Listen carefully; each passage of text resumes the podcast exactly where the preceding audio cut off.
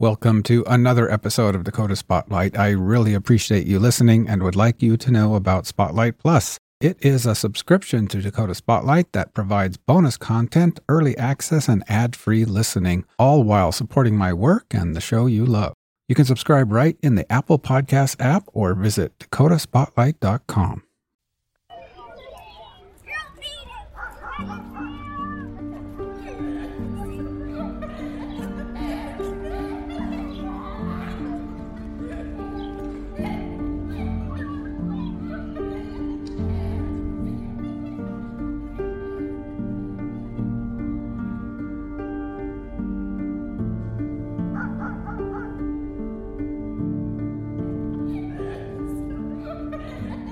Barbara never arrived at her destination and has never been heard from again.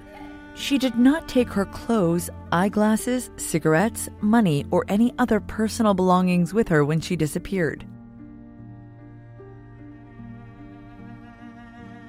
So, anywhere in that big old case files, all those files you have, is there a police incident report, or I guess it would be called an interview report that I've read many of. Like I, I met Stacy Werder from a law enforcement uh, agent. That I met him on this date, and I asked him these questions, and this is what he said. Not that we can find in within the document. Did the police ever talk to you personally back then? Not that I remember they might have looked into it more at, later on in the years, but I miss her. I'm sorry that I didn't do more back then. That why didn't I go to him more and go, Dad, let's go down there and talk to him. They haven't talked to any of us, but I didn't understand how investigation worked, you know, at that age. And I feel guilty that we didn't do enough early on I feel terrible that this happened to her. And that she should have had the chance to live and live a good life and have kids and get married and and then we'd all be hanging out together now instead of doing a podcast about her.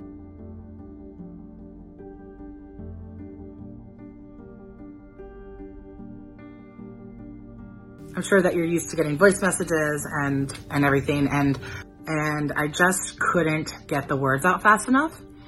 So I decided to do this video message and hopefully just get it out and get it done.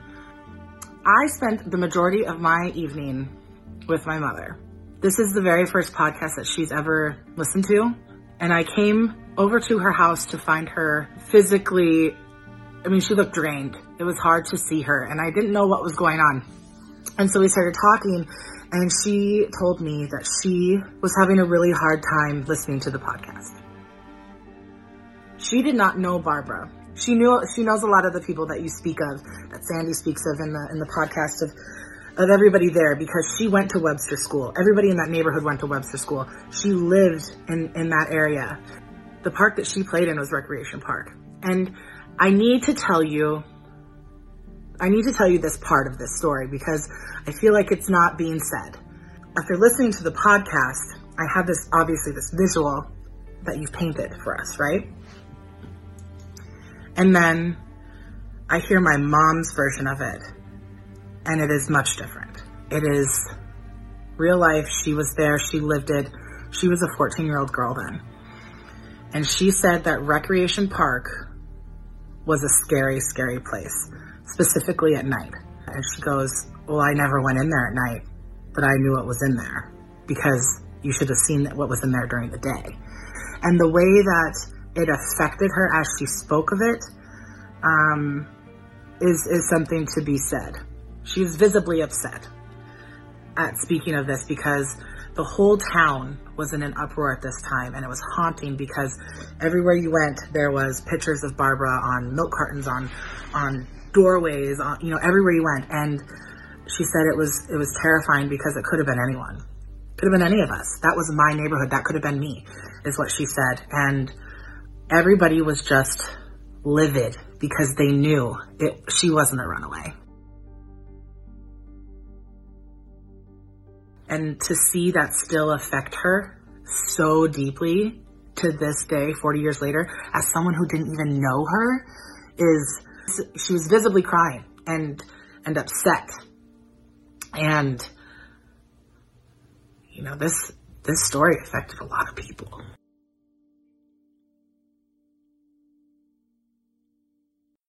You're listening to Season 5 of Dakota Spotlight, A Better Search for Barbara. My name is James Wallner. Dakota Spotlight is a production of Forum Communications. One petite and missing 15 year old daughter. Three persons of interest, all of them deceased. Stacy Werder, one of the last people to see Barbara alive, hangs himself in jail three months after Barbara disappears. Frank de la Pena left Williston three weeks after Barbara disappeared and killed two young girls a few days later in Wyoming. Then he hung himself in jail. We'll learn more about him in a future episode. Finally, Frank Cotton, Barbara's older brother. In this episode, we're going to talk about the Cotton family, about Frank, and about Louise. I also have some new information and new thoughts about the unnamed friend, that infamous dinner at Cakes and Cones restaurant, the hotel in Scobey, Montana, and finally, I'll ask, is there possibly a big break lurking in this case? Possibly very, very soon. Thank you for joining me on this better search for Barbara.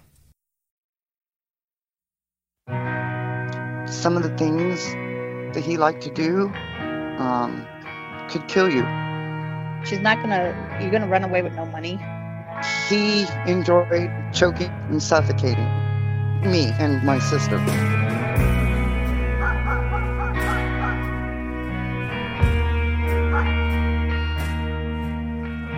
She was, I don't know, one of the kindest people I knew. But back then it was a popular hangout for the kids that got into trouble. Because how would nobody know about this boyfriend? Nothing. Absolutely nothing. Makes me angry to this day. I called the cops and I said, Hey, do you want me to come down and we'll have a conversation? Nothing. No response. But mostly gentle and kind is what I remember about her. Her boyfriend watched her walk to Recreation Park, which is five blocks from her home. Uh, Louise Cotton called and she reports that she thinks her daughter is in Scobey, Montana with a Stacy Wardner. They might be in room 205 at Pioneer Hotel.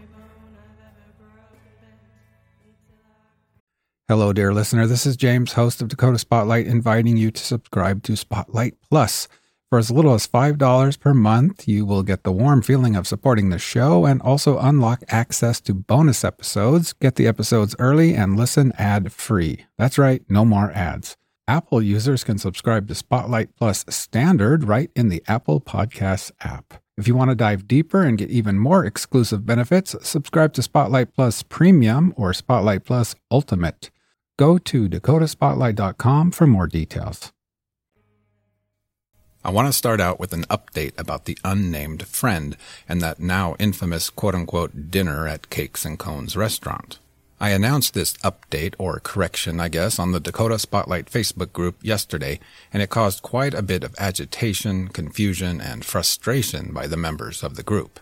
It will probably confuse and frustrate you, too. For whatever reason, in my interview with Williston PD, Detective Hendricks and myself did not manage to communicate well enough to get this detail right.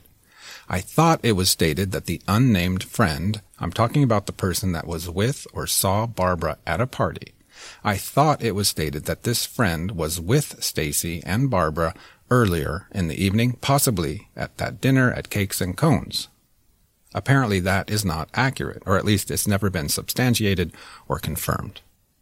I got this correction or new information from Sandy Evanson, Barbara's childhood friend, who just this week, for the first time in 40 years, was spoken to by investigators.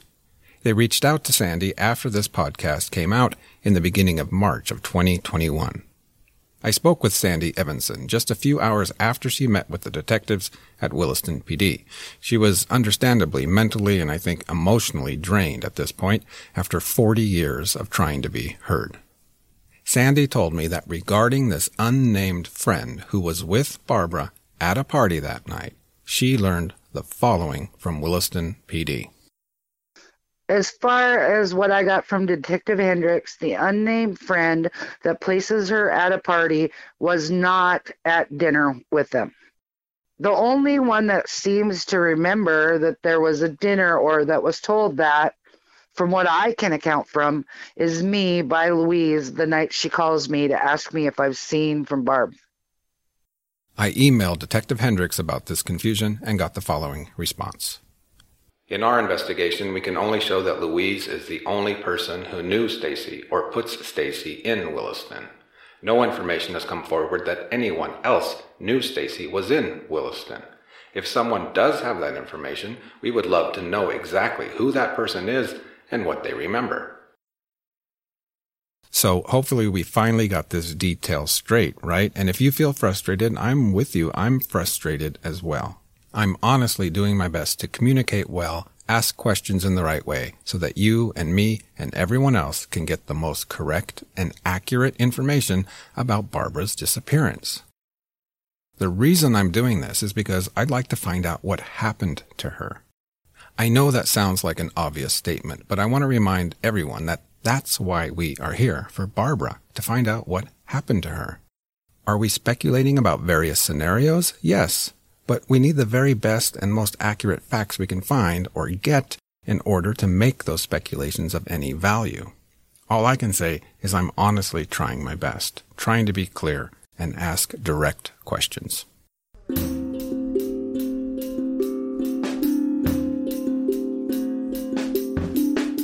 Another thing I want to talk about is a new thought I've had about how Louise Cotton might have come to the conclusion that her daughter might have been in Scobey, Montana at a hotel by Monday. We know that Louise called the police on Sunday and told them that Barbara had not come home and she'd been with a guy named Stacy who used to wash dishes at Cakes and Cones. During this first call, it doesn't seem that Louise knows Stacy's last name. On Monday, Louise calls the police again, and this time she does know Stacy's last name. She tells the police that she thinks her daughter might be at the Pioneer Hotel in room 205 in Scobey, Montana. I believe that in the last episode I speculated that someone must have told her this on Sunday or Monday, but now, after speaking with Sandy Evanson, there's another possible path to this conclusion. In fact, this path is the same path I would have taken as a parent. Here is Sandy Evanson and I working through it on the phone just the other day after she had her first interview ever with the police.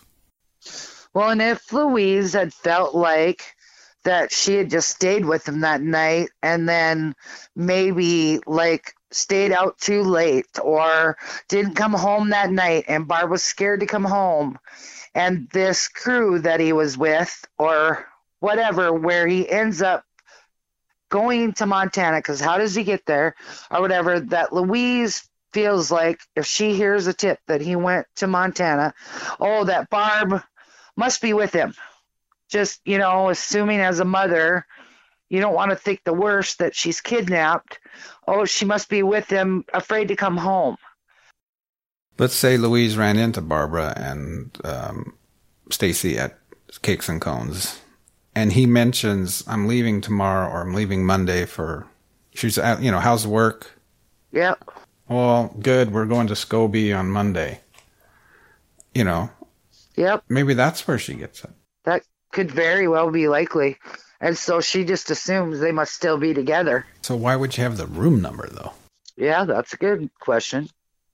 Like maybe she calls up there and asks, okay, could you call the hotel and ask, is there a Stacy Werder and what room number, and they give them give her the room number. That's possible.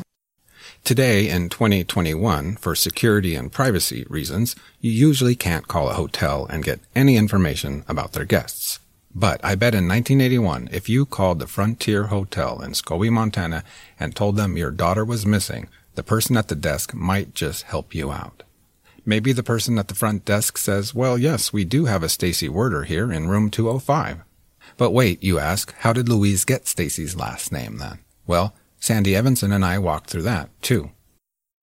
It's so funny to me though that Louise already by Monday or early on knows his last name there must have been something by the police verified to the for her to that, or from the owners of Cakes and Cones, Brown and Joyce Merrick. That's what I was just going to say. If if I was Louise, I would want his last name, and I'd go right to the, his employer and say, "What's his last name? I need to find my daughter," and they would tell her. And yeah, and she knew them very well, so they would have totally tried to help her. And then maybe they even knew, you know, somewhere she knew who he worked for. And she called that company and they said, well, they're off to, they're working up in Scobey. And then she calls the hotel, asks for Stacy Warder. They give her the room number. She calls cops. I mean, she's like a detective herself if she's doing that. If that was my kid, that's what I'd be doing. Well, I'll let you go here unless there's something else you want to say. A million things, but sounds like it was kind of a rough visit at the police. It was. Uh, I I didn't expect it to be that hard on me. I really didn't. I've cried. I cried more today up there and afterwards than I have probably in 40 years. That's because you've got it all bottled up, and you've been yeah. trying to get someone to listen to you for this long. You know, and then three days into the podcast, they call you. Well, yeah, we'll talk. So of course you're you're all bottled up, and then by the time you get in there, it's almost like not too late, but you know. 40 years of emotions are coming out all at once.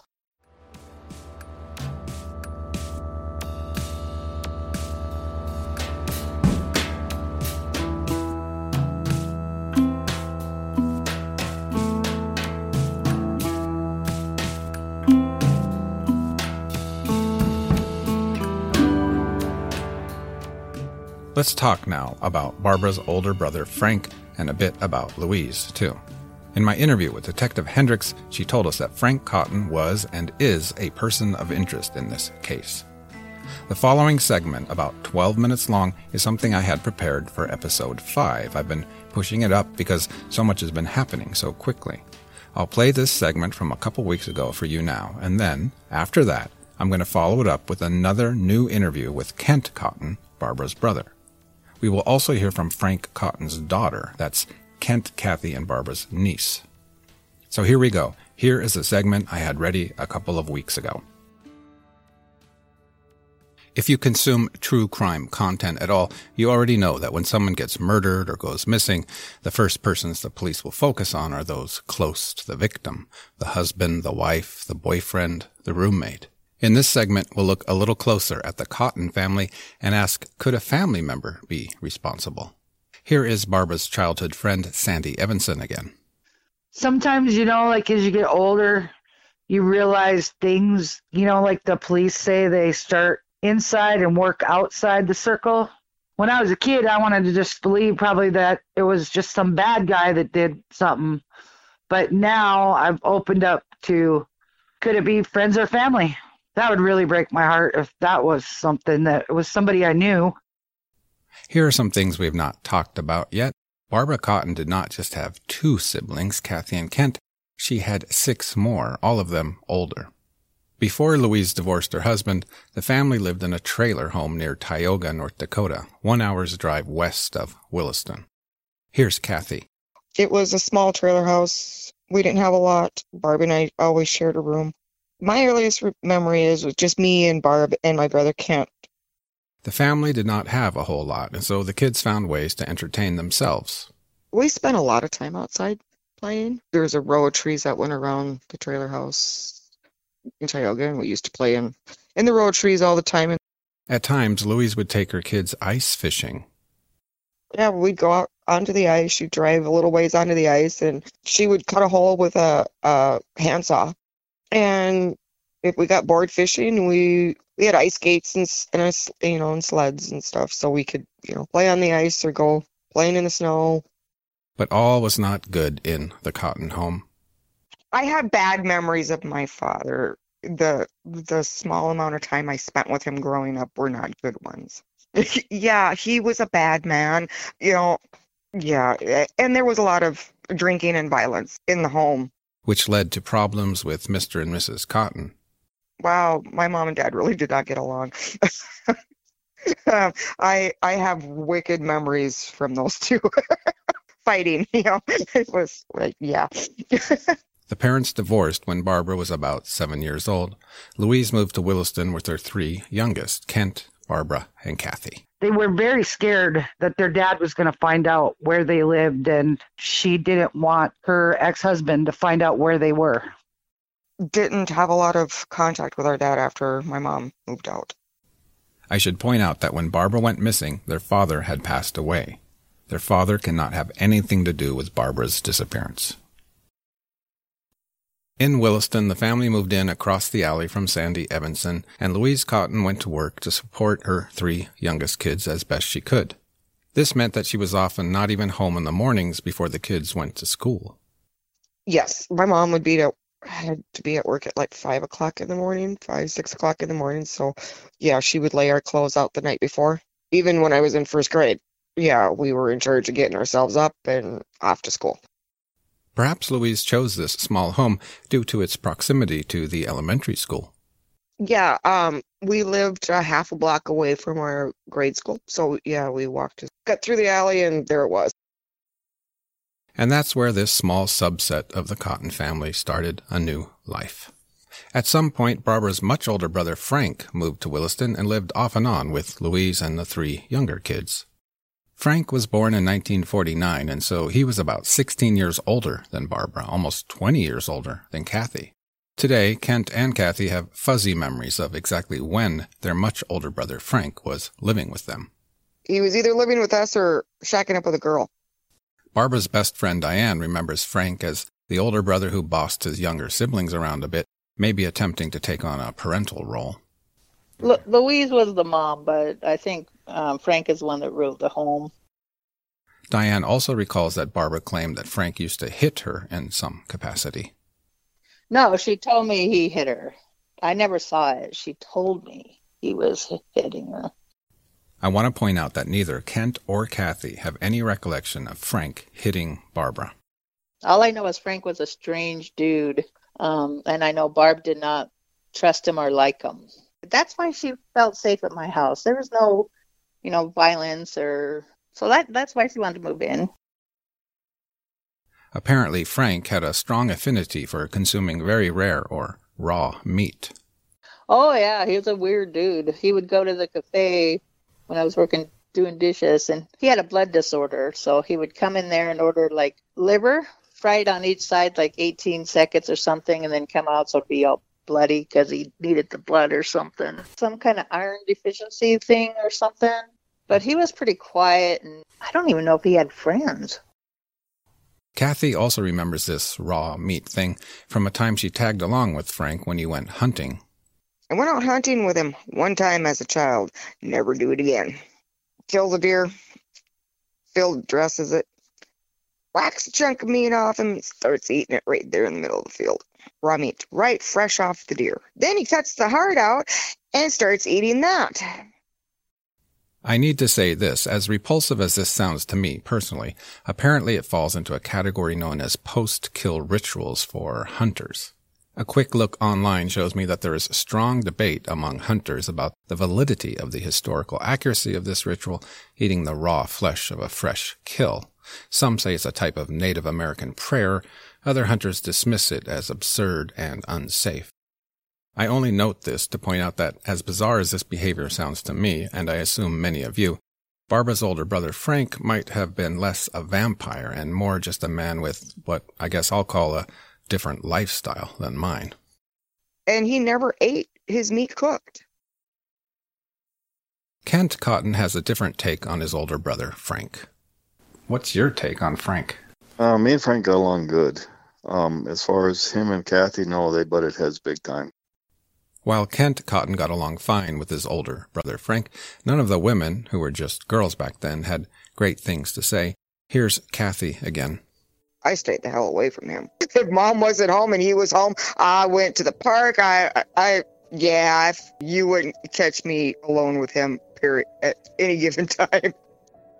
Kathy feels she cannot fully dismiss the possibility that her older brother Frank might have somehow been responsible for her sister's disappearance, and she speculates that her mother might have understood this or known about it somehow.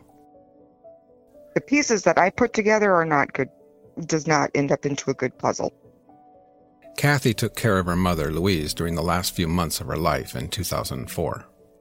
And she kept telling me, I'm going to burn in hell for what I did. And I would ask her, Mom, what are you talking about? And she'd get really mad at me and tell me to never mind. She didn't want to share something, she was hiding something. I asked Kathy if she could elaborate on this.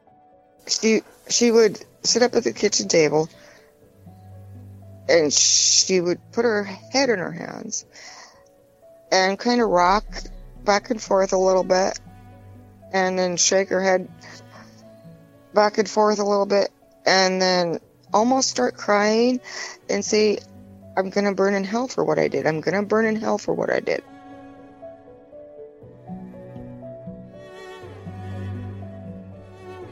And I'd say, Mom, what are you talking about? And she'd lift her head up real quick and look at me with this angered look on her face. Just never mind. Hmm. Was she, And- did she have dementia? No, because she was getting closer to death. You know, she was deteriorating more and more. She wasn't on painkillers at the time. She refused to take them. She wasn't high. Nope.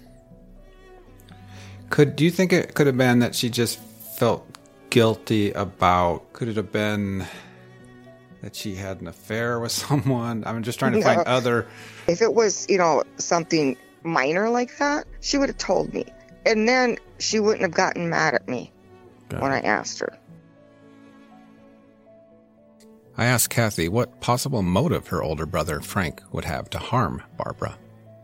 Um, my bro- my mom and my brother were very close. Frank would have done anything for my mom.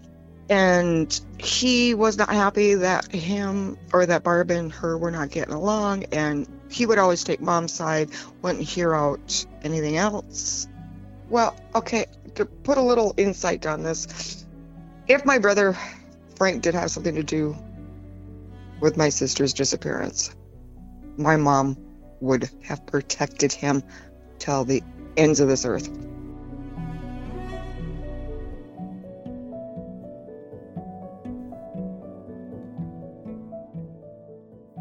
Here is Sandy Evanson again.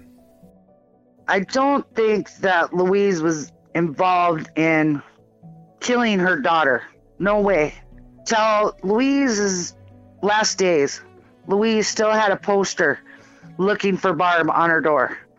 My mom would be over there and somebody would call and there'd be nobody on the other end, like just a wrong number, and they wouldn't say anything. And Louise would go, Barb, Barb, is that you? One time I was at Louise's and that happened, and I heard her say that. So if Louise knew that something happened to Barb, that's just strange that she would be going, Barb, is that you? And always hoping that Barb would call and everything. Now, is that an act? I don't think so. I personally don't think so. But is it out of the realm of possibility that if Frank did do something to Barb, like he went looking for her that night and found her, and they got into a fight in the car or something, and something bad happened in that car, and then Louise covered for it? That could only be the explanation I see because she wouldn't have wanted to maybe send her son away for life if she knew her daughter was already dead. But at the same instance, her still looking for Barb all those years and still thinking that she might call just seems unlikely that she knew something about what happened to Barb and was faking all that.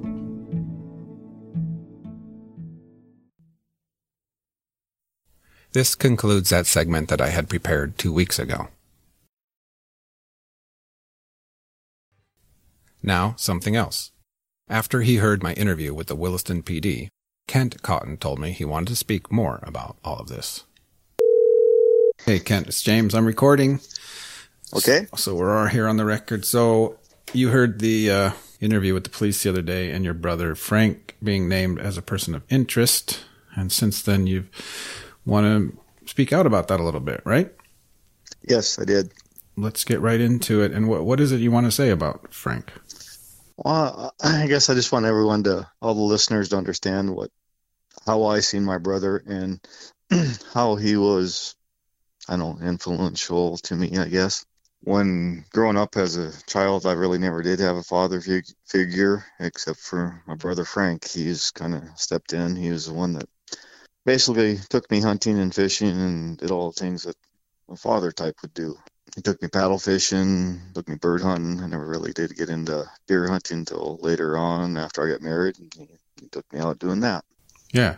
You know, if I had trouble with my vehicles, he was there to help me. He had figured out, well, he'd tell me I'd have to do it myself, and he'd get me started and let me have at it. I had a little green Mazda pickup in high school. I ran a low on oil or something and burnt the cylinders on it. And well, he was working for Cummins Diesel at the time, so he gets done work done on a shift at five, and he has me stop by, and we spent all night tearing it apart and rebuilding it. So he's and someone mentioned to me one time when they found out I was Frank's brother, and goes, "Oh, I know Frank. He's the kind of guy that give you the shirt off his back." That's what people say about Barbara, kind of. Yeah, yeah. So he was. Now, as a father figure, he may not have been the best on some issues because, yes, he was a womanizer. Okay. Yes. So go to the bars and that kind of thing. But he did have a specific or a certain type of woman that he was attracted to, and it was Native Americans. And that's all he ever dated. Do you have any sense of how it got to this point that Frank is a person of interest? Um, no, I don't have any clue. The only thing is, is if my sister pointed him that way, Kathy, I that would be the only guess for whatever reason. I don't. Maybe she's seen something some point in time, but other than that, I no. That would be my only guess. Did you ever witness any kind of violence between him and your sisters, or you know, outside the realm of what some people might call sibling fights? Not that I can recollect. You know, I, um, he might have got into an argument with my sister Kathy or something. I don't know if I remember that or if it just I don't. I'm not positive. I only honestly can tell you, I've only seen him mad three times. One of them, one time he had this fiberglass canoe, canoe and I could use it anytime I wanted. I just grabbed it and took it. He didn't say a word. He was okay with that. I loaned it out to somebody that he didn't care for, and that's the only time he's ever raised his voice at me, and he was extremely mad. I said, "Well, I apologize." I said, "I'll go get it." He goes, "I already got it. I already took it back." So, and the other time, this was towards the end of his life, and he had cancer and he wasn't feeling well, and we were in the store, and I don't know what I said, but it set him off a little bit. And it wasn't anywhere intense like it was with the canoe, but he did was a little angry. Yeah, and, and I don't remember what it was, you know. And, and I and I've been around people that's been extremely ill, and you get irritable. Yeah, that would do it to me too. He was dying. He was dying, basically. Yes. And the other time, I remember we were sitting at my mom's house, and my mom felt like she owned the front street in front of her house. No one should park there. You're talking in Williston, right? In Williston. And so there she got in a tissy fit with uh, next door neighbor's kid. It was well, he was walking down the alley and yelled out and some rude remarks to my brother to my mother and both me and my brother were there. Well we went screaming out the door after him and Frank caught him, didn't grab him or anything, just stood there and was ready to go. And that kid was going, Well, if you hit me, I'm under 18. He goes, I know the law. All you have to do is swing at me once, and it's, you know, self defense. That's the only three times I can honestly say that I've seen him really angry. So you weren't afraid of him? No, no, not at all. I he was a loner. He never really had close friends. Did things if we went hunting, it was with me or he went by himself. I asked Kent if he could confirm that his brother ate more or less raw meat.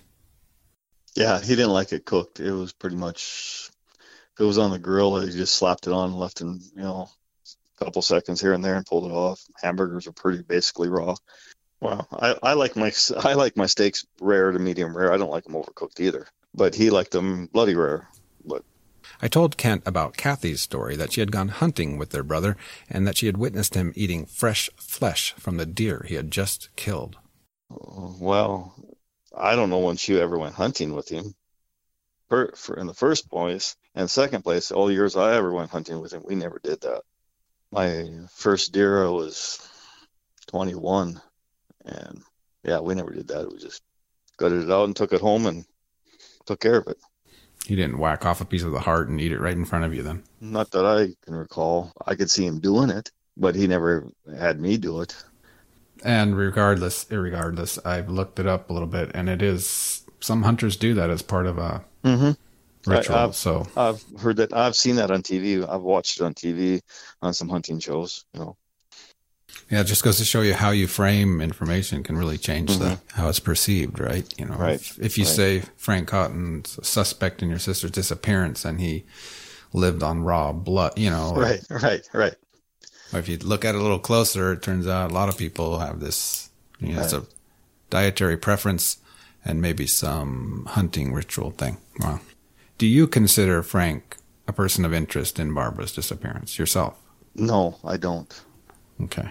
I don't know where they got that, the police got that from or why they think that. I asked Kent Cotton another thing. Where did his brother Frank live at the time of Barbara's disappearance? This has been confusing because I've heard both that he might have lived in the house with Louise and the kids, or he might have lived next door.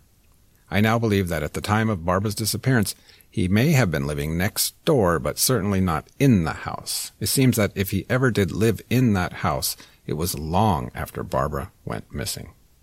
Well, he lived up, he lived up front in front of us. Um, I don't know when he moved in there. The building in front of us. The house that we lived in was about the size of a two-car garage, one floor. Yeah, yeah, one, about the size of a two-car garage, and it's just one floor. His mom slept on the couch. I slept in one room, and the two girls slept in another room. Did you ever witness anything between your brother and yours and Barbara that didn't seem right somehow to you, like beyond again beyond sibling stuff? No. Um, for the most part, that I can't say he had a whole lot to do with my sisters, just because I think is more of a guy thing. Sandy Evanson told me that you know she remembers Frank, you know, your neighbor mm-hmm. and childhood friend, and she says he was never grooming the. To her recollection, he was never trying to hang around with you know the girls. He never paid him any particular mind. I don't know. That sounds bad, but it's not. You know, it's it's not you know, he'd say hi, and I don't know if he ever bought him anything for the birthdays or anything. I couldn't remember that. I know for one Christmas he bought me a 22 Hornet, you know, and I don't know if he bought the girls anything. Did you ever get a sense that he was trying to be the father figure in the home and set boundaries with the girls and boss them around? Oh no, and... no, he never. Not that I can think of. My recollection, I him and Kathy might have got into it for something, but I can't remember for sure. That would have been way young. So at the time of Barbara's disappearance, he wasn't. I know it's been said that your mother and Barbara were not getting along. That Barbara right. was trying to grow up too quickly, but you don't have a sense that Frank was part put of his, all that conflict. Put, two, put his two cents in. No. Interesting. Yeah. No, he okay. didn't. He stayed out of that. All right. Well, is there anything else you want to say about Frank or tell people? Um. Well, I seen a description on your Facebook page about how he dressed and stuff, and that was pretty much accurate. He always had a black cowboy hat and it's kind of felt, and he always dressed in black, and he did have long hair and no facial hair. It is a cowboy hat, and is uh, to me it it like a felt, it's just a regular cowboy hat, basically, I guess. You know, it was always black, and he always pretty much dressed entirely in black for the most part. And I have I don't think we found any criminal records for him yet. Um, well, there'd be one that I know of because he got a DUI right when I got married. But as far as being arrested for anything like that, not that I know of. This concludes my interview with Kent. After this break, we'll meet Frank Cotton's daughter, and I'll tell you a little more about why Frank Cotton might have become a person of interest again in later years. We will also ask, is there a big break coming very soon in this case? Williston PD told us that Frank Cotton is and was a person of interest back in the day. The information I've been able to gather indicates that when Frank was interviewed initially, whenever that was, a long time ago, there was something about his behavior that raised a few eyebrows.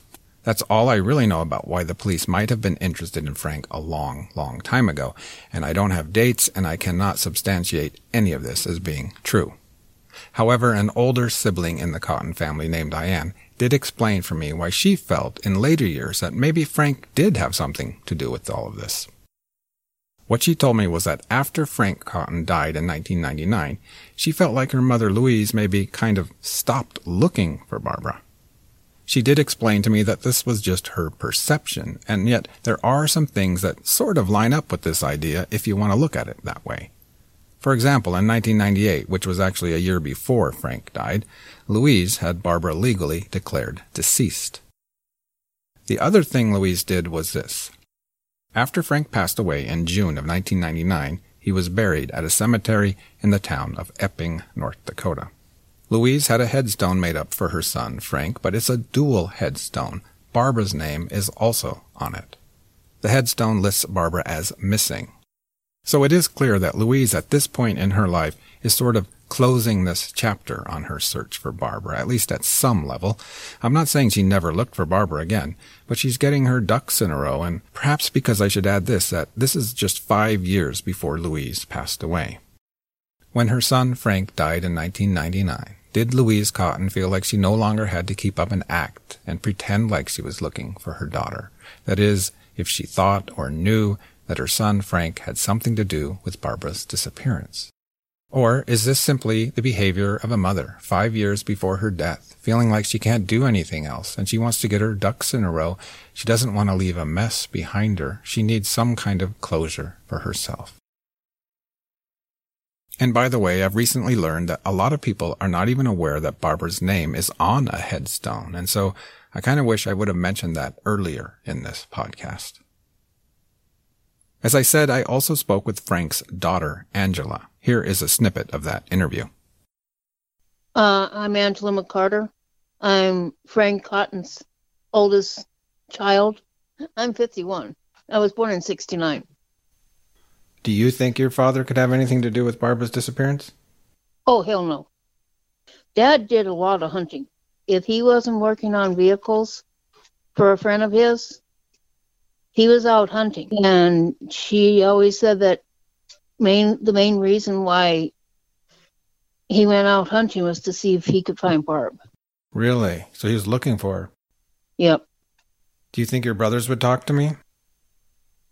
I've already talked to my youngest brother, Chris, and he has no desire to. As far as he's concerned, um, neither one of them know anything, so he doesn't understand why he want to talk to you. Okay, fair enough. Yeah. Anything you want to say to I don't know, the Cotton family or um, anything at all, I guess. I just want to tell Aunt Kathy, Uncle Kent, Aunt Dorothy, I love them so much, and I wish I could do more for them.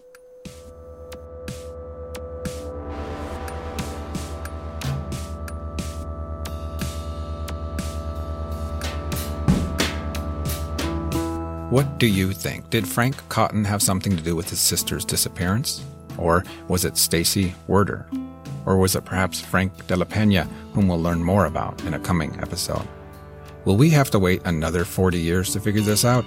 Or will there be a big, big, big break in this case very, very soon?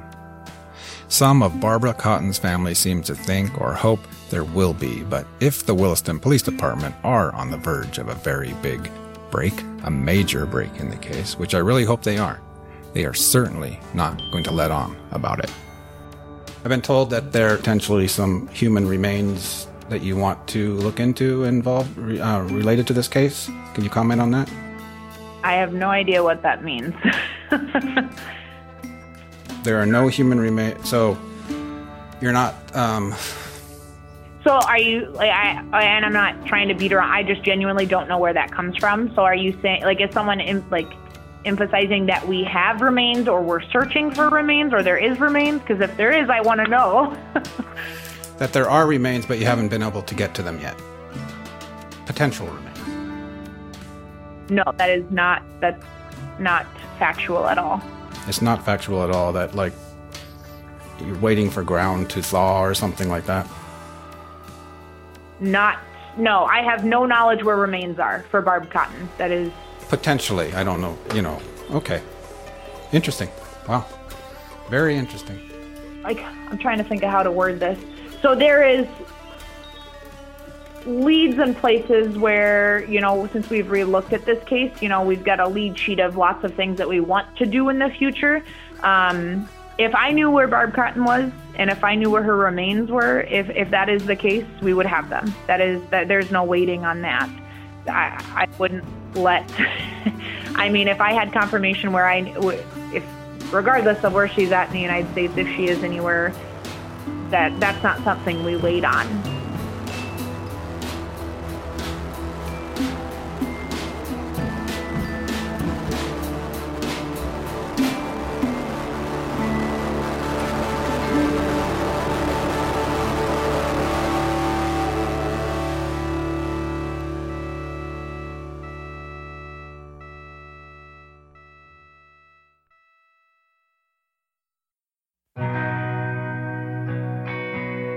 Dakota Spotlight is a production of Forum Communications, researched, written, recorded, and edited by me, James Wolner. This season is dedicated to my daughters and to all daughters everywhere.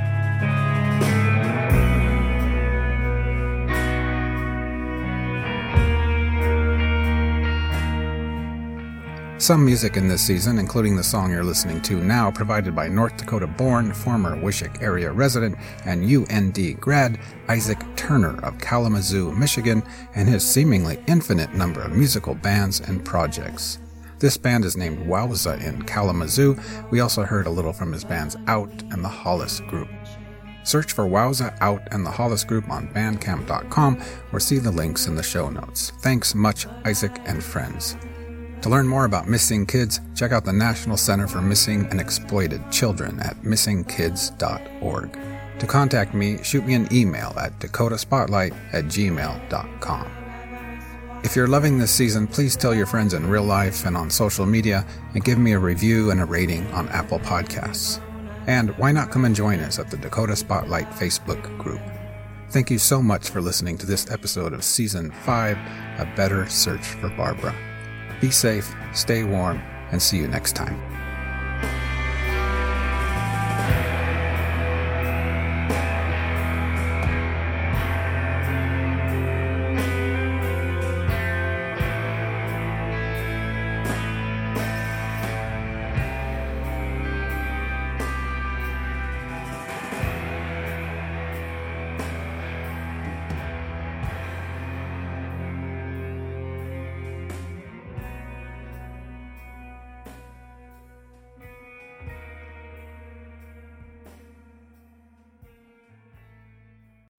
Thank you so much for listening. To support my work, get early access, listen ad free, and much more, please consider subscribing to Spotlight Plus. Apple users can even subscribe right in the Apple Podcasts app.